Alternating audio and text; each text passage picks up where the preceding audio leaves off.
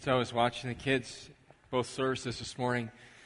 Was mindful fact that, you know, it's all the dignitaries and all the kings and prime ministers and presidents in this world who should be waving palm branches and praising Almighty God, but they don't. And God is just as happy to receive his praise from children. Amen? And he wants it from a heart like a child of innocence and trust and sincerity. He wants that from us too. And I was also just thinking how much I appreciate all, all the adults who volunteer in our children's ministry. It's such a, such a joy to make a difference in kids' lives, whether it's on Sundays or on Wednesdays. We want to just want to thank all of you who invest your time in the hearts and lives of our children, our youth. Well, we're in our series when love comes to town. Love is God, God is love, so we've been referring to Jesus as love. We've talked about the power of love. We've talked about how to access that power through faith. Last weekend, we talked about how love exercises itself through service. This morning, I want to talk about what happens when love is betrayed. Not just Jesus when he experienced betrayal, but what's it like for you and I when our love, the love we try to exercise, gets betrayed? And then next weekend, the end of our series, the triumph of love. That is the triumph of our Lord Jesus Christ. So let's pray as we start. Father, just pray that you open our minds and our hearts our thinking, and our feeling, to be in tune with your spirit and the truth of your word. And as we confront some issues today, Lord, that are painful perhaps in our lives, may our emotions not hold sway over us, but may the truth, as your Holy Son said, set us free. In Jesus' name we pray. Amen. If you have your Bibles out, turn with me, if you will, to the Gospel of Mark, where we have been on our journey. We're only going to be there a few minutes this morning. And I want us to look at Mark chapter 14, and we're going to start our story at verse 12. Mark 14, 12. On the first day of the festival of unleavened bread, when the Passover lamb is sacrificed, Jesus' disciples asked him, Where do you want us to go to prepare the Passover meal for you? So Jesus sent two of them, and the Bible makes it clear in another gospel that it was Peter and John, into Jerusalem with these instructions. As you go into the city, a man carrying a pitcher of water will meet you. Follow him. At the house he enters, say to the owner, the teacher asks, Where is the guest room where I can eat the Passover meal with my disciples? He will take you upstairs to a large room that is already set up. That is where you should prepare our meal. So the two disciples went into the city and found everything just as Jesus had said, and they prepared the Passover meal there. In the evening, Jesus arrived with the twelve disciples. The Passover was that time of remembering when God delivered Israel out of the hands of the Egyptians who had held them in slavery for 400 years. Remember, Pharaoh's heart was hardened. And so God sent plagues amongst the Egyptians. And the more plagues God sent, it seemed that the harder Pharaoh's heart grew until that last plague, when God sent the angel of death. And any doorpost, any house with a doorpost in all of Egypt that did not have blood smeared on it from an unblemished male lamb experienced the death of their firstborn. Just as Egypt had taken the male children early on. Remember when Moses showed up and had killed them. Now God, in his judgment, was taking their firstborn. And so all of Israel gathered in their homes, and they took the lamb, and they slaughtered the male lamb unblemished. And they took that blood, and they smeared it on their doorposts. And when the angel of death came over Egypt, every doorpost with blood on it was exempted, and God's judgment passed over, and life was not taken. The next day, however, the weeping, the howling was great among the Egyptians, for they had lost their firstborn. And then finally, Pharaoh let God's people go. Here in this story, the greatest Passover ever, and there will be never another Passover like it again, God brings his lamb, who will be slaughtered, and his blood, the blood of our Lord Jesus Christ, the blood of love will be smeared on the cross. And everyone who puts their faith not in the cross, but in Jesus who died on the cross and what he did on the cross is exempted from God's judgment is forgiven and has eternal life. Amen? I hope you know that this morning. I hope you have that eternal life. And so Jesus gathers in preparation for his impending suffering and death in the upper room. And as they gather, they are going to celebrate the Passover meal together, and he's going to give new meaning to it by his own life and his own blood that will be sacrificed. There would have been three tables, short tables, only one, maybe two feet off the ground, arranged in a horseshoe shape with an opening on one end. Now, it's really important that you and I visualize the scene and get it clear and kind of get rid of our cultural references to tables and chairs because it'll help you understand the rest of the stories that we're going to look at. So, in those days, they did not sit at high tables like we sit at today, and they didn't use chairs when they sat at those tables. For them to think about sitting at a table the way we do would seem humorous. It would seem awkward to them. It would just seem to not make sense. Why would you have a high table and, and why would you want a chair there? It just doesn't work as you'll see from this video clip from the Passion of the Christ.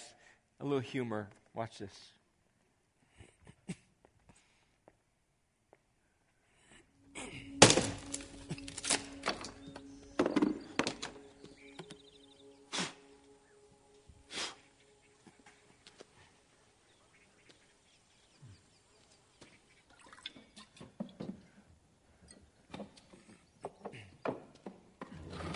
Yeshua. Yeshua.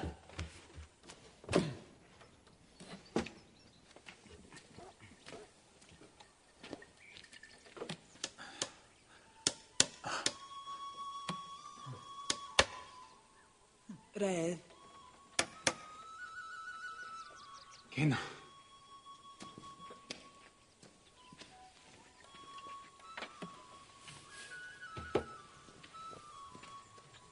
Red, né? Irim Sagi. Hi. Le man, خارثيه خرثير رتمك القيم أثير ده لا رتمك شو كان لايا كارسي وان لايان لا أبدا تتين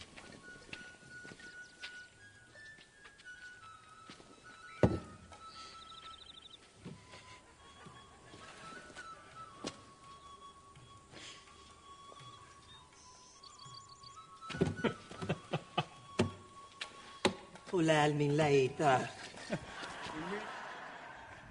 okay, so the way they sat in those days were at low tables like this, and instead of chairs, they had cushions, all kinds of cushions. And what they would do is they would gather their cushions up like this, and as they approached the table, imagine three of them now, three tables, 12 men, they would have gathered around them, and they always, by tradition, placed the left hand on the cushion and the right hand, they would then eat their feet extended outward. I want you to keep that picture in your mind because it's going to help the text make sense. And by the way, that's why in John 13 it says that uh, John, the disciple, beloved, laid his head against the breast of Jesus to speak to him. Well, if Jesus is right behind John and they're all laying there eating this way, all John would simply do is turn over to speak to Jesus and his head would be on his chest. So I want you to keep that picture in mind and imagine that all 12 men and Jesus, including that's 13, all of them are around the table here. And their feet are extended and they're eating their meal. Now, with that in mind, take your Bibles now and turn over to the Gospel of Luke. Luke chapter 22. Let's pick up the story there. Verse 14. It says, When the time came, Jesus and the apostles sat down together at the table. Now do you hear now do you see them? Not in chairs, right? But reclining. Jesus said, I have been very eager to eat the Passover meal with you before my suffering begins. For I tell you now that I won't eat this meal again until its meaning is fulfilled in the kingdom of God. Then he took a cup of wine and gave thanks to God for it. Then he said, Take this and share it among yourselves, for I will not drink wine again until the kingdom of God has come. He took some bread and gave thanks to God for it.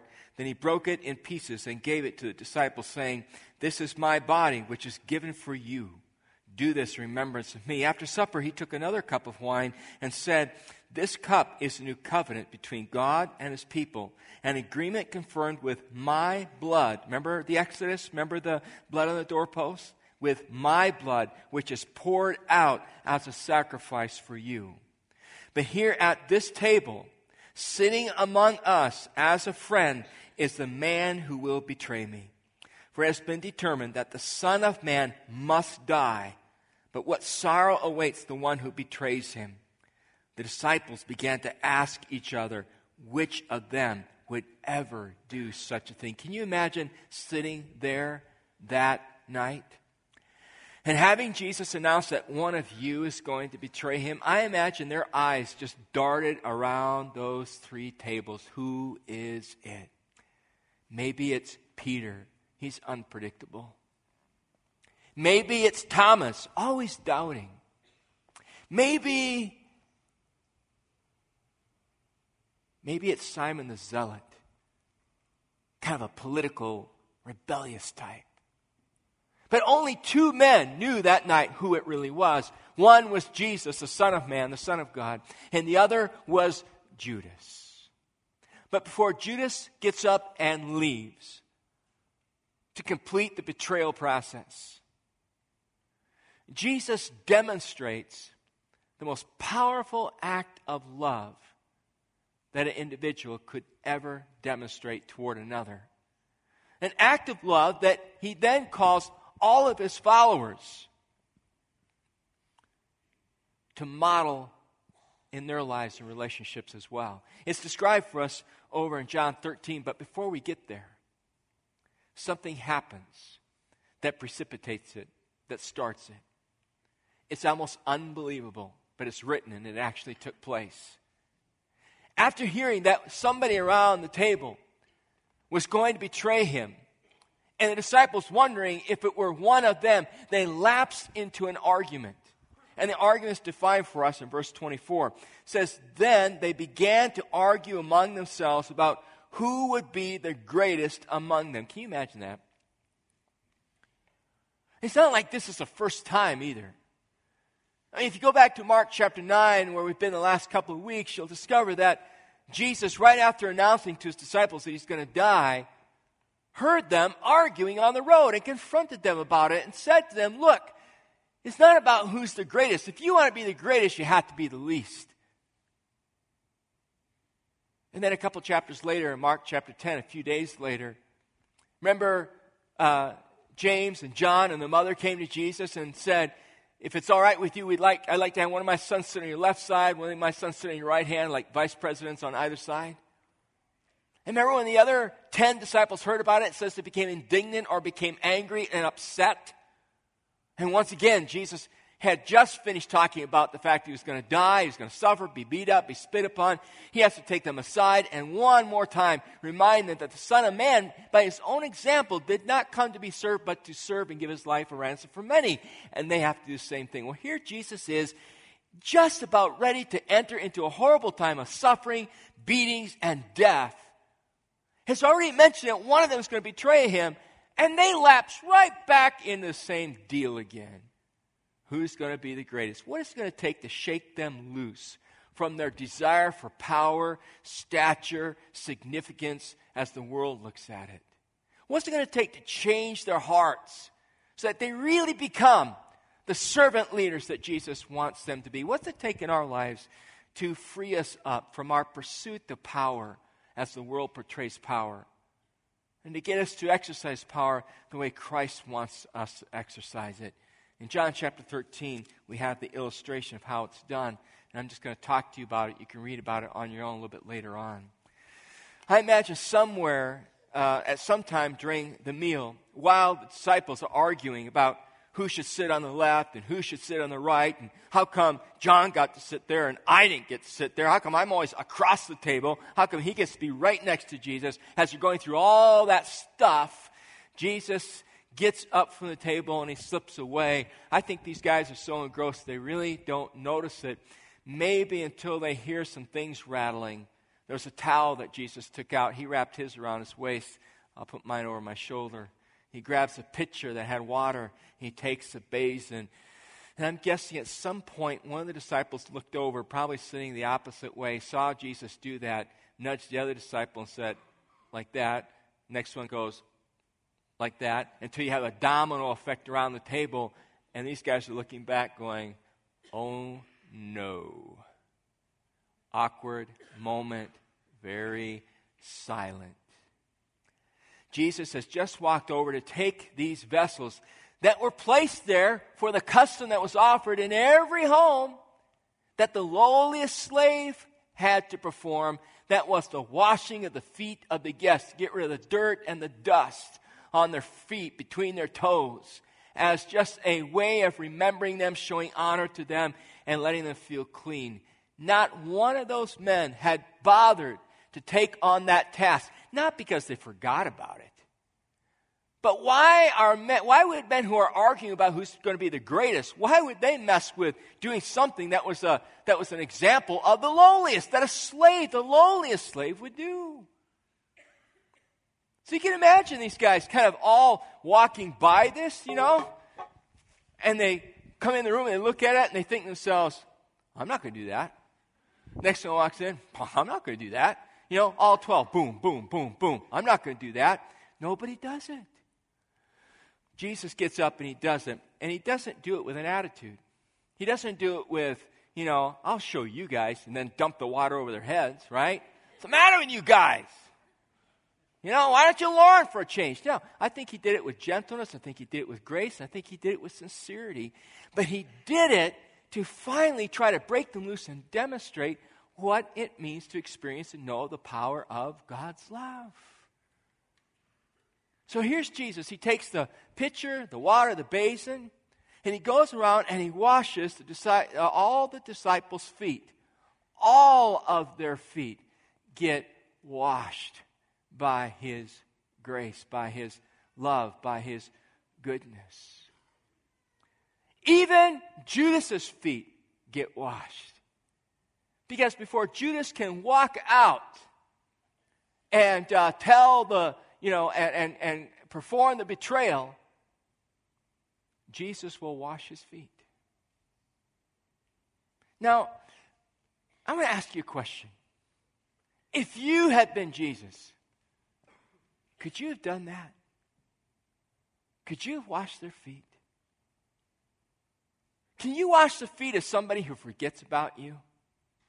Who knows your master, who knows your Lord, who knows you're about to suffer and sacrifice yourself, and they ignore you, could you wash their feet?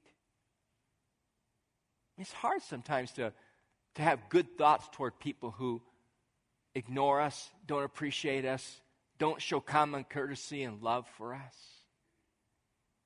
I say, ah, I guess you could do it.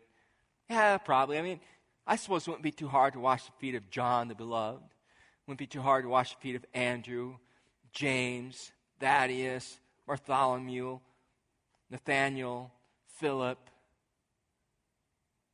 How do you wash the feet of Peter and Judas?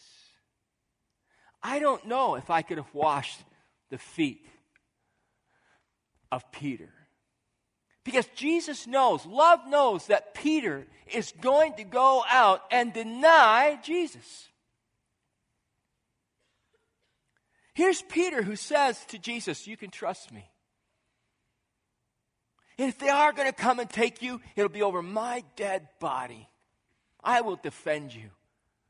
And if they do take you, I will die with you. You will not be alone on that cross. And Jesus kept saying, Peter, you cannot back up what you're going to say. You're going to deny me. I know you are. You're going to do it. No way, Lord. I will not deny you. You can trust me. And when the moment came, remember what Peter did? When the moment came to take a stand with Jesus, to suffer and die with Jesus, what did Peter do? He denied him not once, not twice, three times. Swore, cursed I don't know him. Don't know who he is. Just observing, just watching what's going on. Blank, blank, blank, blank. But it's really hard to wash the feet of somebody who says they'll be there for you and they don't show up. Like your spouse, like your parents, like your kids, like your friends, like your boss, like your coworkers. like your business partners. They all have good intentions. They make all kinds of promises, but then they don't fulfill those promises. And when the heat is on, in that moment, you end up staying there all by yourself when they said they'd be right there with you. It's really hard to wash the feet of people who break your trust. I don't know if you watched uh, the 2010 Olympics, but uh, the Netherlands, uh, kind of their sport uh, is speed skating. Speed skating is to the Netherlands as football or baseball would be to us. And a skater by the name of Sven Kramer uh, did an outstanding job at the Winter Olympics. First, he won the 5,000 meter gold medal, right? Yay, Sven. All right. And then, and then he, um, and then he competed in a 10,000 meter speed skating race, 25 laps around the ring. And, and he won. In fact, he set an Olympic record. Kramer did it in 12 minutes, 0.45.50 seconds, four seconds ahead of the second place person. So, an outstanding job. And so he gets a second gold medal. At least he thinks that he does. And he will be a national hero in the Netherlands because of his accomplishment. And then his coach, Gerard Kemkers, walks out to him and informs him that he's been disqualified because he changed lanes with only eight laps to go. Now, normally, Kramer would never do that. But his coach kept pointing and saying, change lanes, change lanes. I mean, never before had the coach ever asked Kramer to do something like that. But for some reason, the, the coach had kind of lost his mind or was in another, you know, another universe someplace because he told him to switch lanes. So not only was Kramer disqualified, but he was disqualified because the coach that he trusted told him to change the lane. Kemkers, the coach, says that in that moment when he realized what he had done and what had taken place, he says, It was the worst moment in my life. He said, My whole world came crashing in. And not just mine, but the, the world of my skater. It was something that he would never, ever forget the rest of his life, that I would never forget the rest of my life. And Kramer was angry, as you might imagine. I mean, he trusted his coach. And his coach misled him. Peter said, Trust me. And he failed. Who told you to trust them and they let you down? Who said they'd be there and they didn't show up? I mean, it's a classic example, isn't it, of why you should never trust anybody? And some of us have a hard time with that.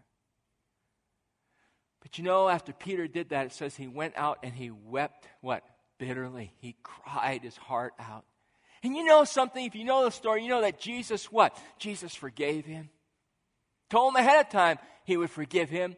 Wrapped his arms around him, loved Peter back into fellowship again, and then deployed him after the resurrection as one of his chief apostles. It's a beautiful story.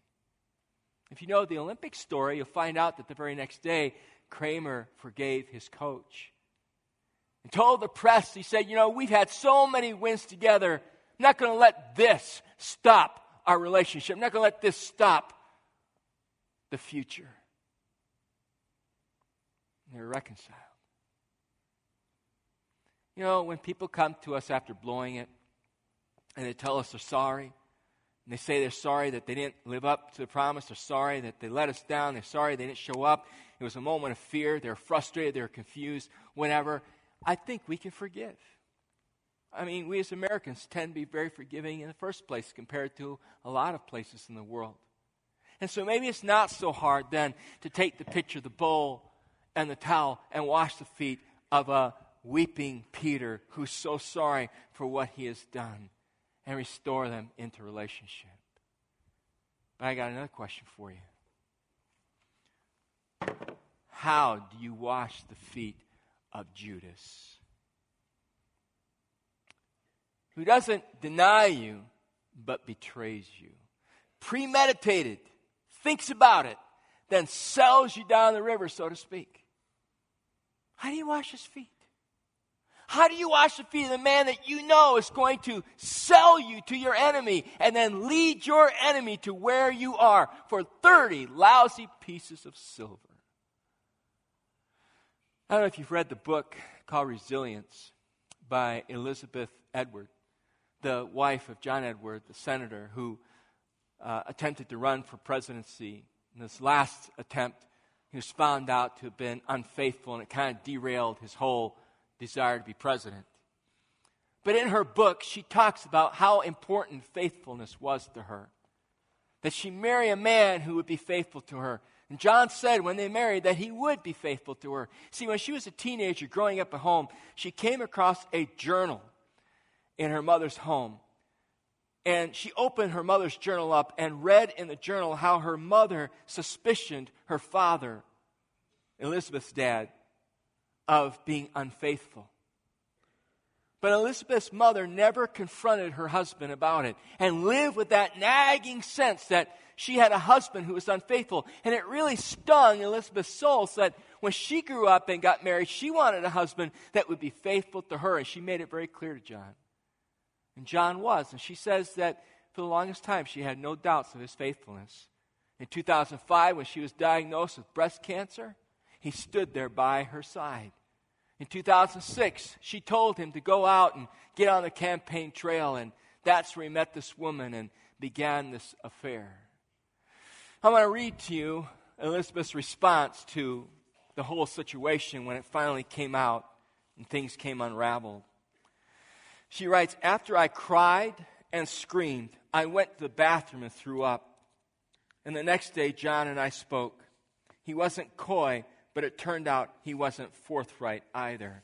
So much has happened that it is sometimes hard for me to gather my feelings in that moment. I felt that the ground underneath me had been pulled away. I wanted him to drop out of the race, protect our family from this woman, from this act. I was afraid of her. I spent months learning to live with what I thought was a single incidence of infidelity. And I would like to say that a single incident is easy to overcome, but it is not. I am who I am. I am imperfect in a million ways. But I always thought I was the kind of woman, the kind of wife to whom a husband would be faithful. I had asked for fidelity, begged for it really when we married. I never needed flowers or jewelry. I don't care about vacations or a nice car, but I needed him to be faithful. Leave me if he must, but be faithful to me if he was with me. How do you love, how do you wash the feet of somebody who betrays you, a cheating spouse, a boyfriend or a girlfriend who dumps you, a business partner who runs off with the profits. a mother, a father who walk out of the family, somebody who abuses you? How do you wash the feet of a Judas in your life? That's what Jesus did. He washed the feet of Judas. Not with vindictiveness, not with anger, not with hatred, but with love. In fact, John chapter 13 begins this way. It says in that passage, before the Passover celebration, Jesus knew that his hour had come to leave this world and return to his Father. He had loved his disciples during his ministry on earth, and now he loved them to the very end, including Judas. In fact, when Judas comes for him in the garden to betray him, the final act, Jesus calls him friend, and it was not sarcasm. How do you wash the feet of a Judas?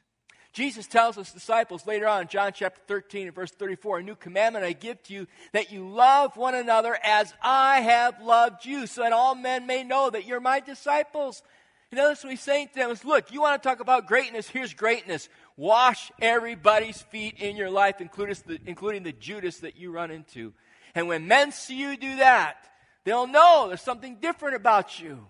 They'll know there's a love in you that's unlike any love the world can manufacture. See, how did Jesus do that? Well, first of all, he could do that because he was secure in his Father's love. He was so secure in his Father's love. John 5 talks about it, John 17 talks about it. He knew his Father loved him and he loved his Father. His security was not based on the love of men. I know it's important that we experience love for one another. I want my wife to love me. I want to love my wife. But ultimately, my security cannot be tied up in her or anybody else's love. It must ultimately be tied up in the love of God. Why? Because Jesus knew the heart of men. He knew how deceitful, how untrusting, and how wicked our hearts are. Jeremiah 17 9 talks about it. Our hearts are so wicked, who can understand it? We are going to fail each other. It happens whether we like it or not. And sometimes it is painful and it stings deeply. So ultimately, my trust has to be pinned in God. And Jesus was so clear in his mission. And what was his mission? His mission was to reconcile men with his Father. That's what he was all about. Reconciling the Peters and the Judases of life with the love of God. Of course, Peter and Judas can reject that. Of course, Peter and Judas say they want nothing to do with it and they suffer the consequences for it, or they can repent and be reconciled. Say, Pastor, I don't know if I can stand, if I, if I could wash the feet of the Judas in my life. This is really painful. If I knew you were going to talk about this, I would have stayed home today. And I know it's painful. But you, you see, if you don't do it, if you don't get there, your only alternative is to spend the rest of your life in bitterness. And bitterness is like a cancer that will eat you from the inside out. It destroys your life. Say, well, how can I how can I wash the feet of that person who did that awful thing to me? Not once, maybe twice, or whatever it is. How do you expect me to do that? For my father who walked out on me, for my, my spouse who cheated on me, for my, you know, my cousin or whoever that abused me. How do you expect me to do that? I don't expect you to do that. You can't do that. But God can do that through you.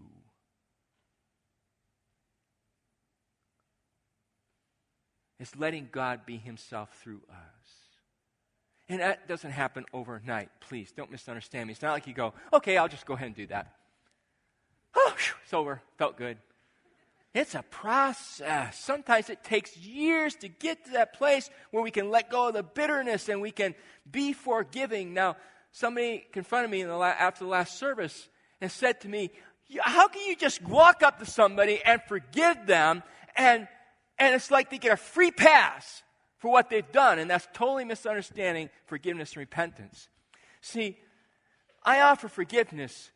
That person cannot receive it till they repent. See I'm trying to say? Repentance is what allows us to accept and receive forgiveness. But here's the problem most of us won't offer it till somebody comes and repents first. That's not how God works. God offers forgiveness, which opens the door for repentance. I can accept it or I can reject it. I can take it or I can suffer the consequences. Same thing is true in your life and my life. We can present forgiveness to people, they can't receive it till they, till they repent. And so it becomes a double judgment on them. Now I got to walk around and realize, oh my goodness, I've been confronted with my sin. It would be like me going to somebody who's hurt me and saying, I need to let you know what you did hurt me deeply. It stung. You betrayed my trust. You hurt me deeply, and I don't want to live in bitterness. So, by God's grace, I want you to know that I extend forgiveness towards you. Now, that person stands here and they go, Am I going to repent and receive? Or will I now become hardened and doubly judged? Now I'm free to walk away and say, That's not going to plague me anymore. I'm done with it. God loves me. And I just exercise His grace. See, that was truth and love. See what happened there? So, what if that person repents? If they repent, they don't have to become your best friend. Don't misunderstand me. If they repent, it may be the end of the relationship, but at least it's finished there at that point, and animosity is gone. So, how do I know if they repent? Well, just as it takes you time to learn to forgive, it's going to take time for them to prove their repentance. And I'm not into this stuff where I say I'm sorry and then that's the end of it. The Bible says, "By their fruit you shall know them." And certain, you know, in certain situations, and when that person repents, we still need to be filled with grace. But before any trust can ever be formed again, there has to be time to see is repentance real? And you can always tell when repentance is real because there's a change of what? Change of heart, change of life, change of attitude. But here's the deal today. If you want to experience the love of God, if you want to be filled with the love of God, if you want the power of God to flow through you, then you must be able to get to that place in your life where you can wash the feet of the Peter and the Judas in your life. Let's pray. Father, this is a hard, hard lesson today. This is not Christian fluff, Christian ease. This is where the rubber meets the road. This is where, Father, we cannot do it on our own. We need your strength. We need your power. We need your grace. And for some of us this morning, this has been painful, oh God. For we are reminded of the people in our lives who have denied us or who have betrayed us. And truth be told, oh God, there's a bitterness in us toward them, an anger, maybe even a hatred. And it's killing us, it's ruining our lives. We ask you to forgive us. Because, Lord, every one of us was sitting around the table that night, and you washed our feet too. So, God, I'm praying that you'll take that love and forgiveness and just channel it through our lives to the Peter and the Judas in our lives. And free us up, Lord, from, from the pain and free us up from the bitterness and the anger. And, Lord, we pray that we could somehow bring them into reconciliation with yourself. For, Lord, you told us in your holy word that we are to love our enemies. Of what good is our faith if we only love the people who are lovable? So, Holy Spirit, I just pray, work in our hearts and work in our lives and bring us to that point where we can be real Christians. We can show the world the power of God's love. Now, I know this morning this has probably been painful for some of you, and in a moment we close. I'm going to ask my prayer partners to come to the front. And I encourage you to come forward and let them pray for you if you need some hope and some encouragement and some healing. Let them pray power into your life. Let them pray encouragement around your spirit. But don't let your life be driven by bitterness and anger, hatred. Let Jesus let Jesus wash your feet. And let him wash the feet of others through you. In Jesus' name.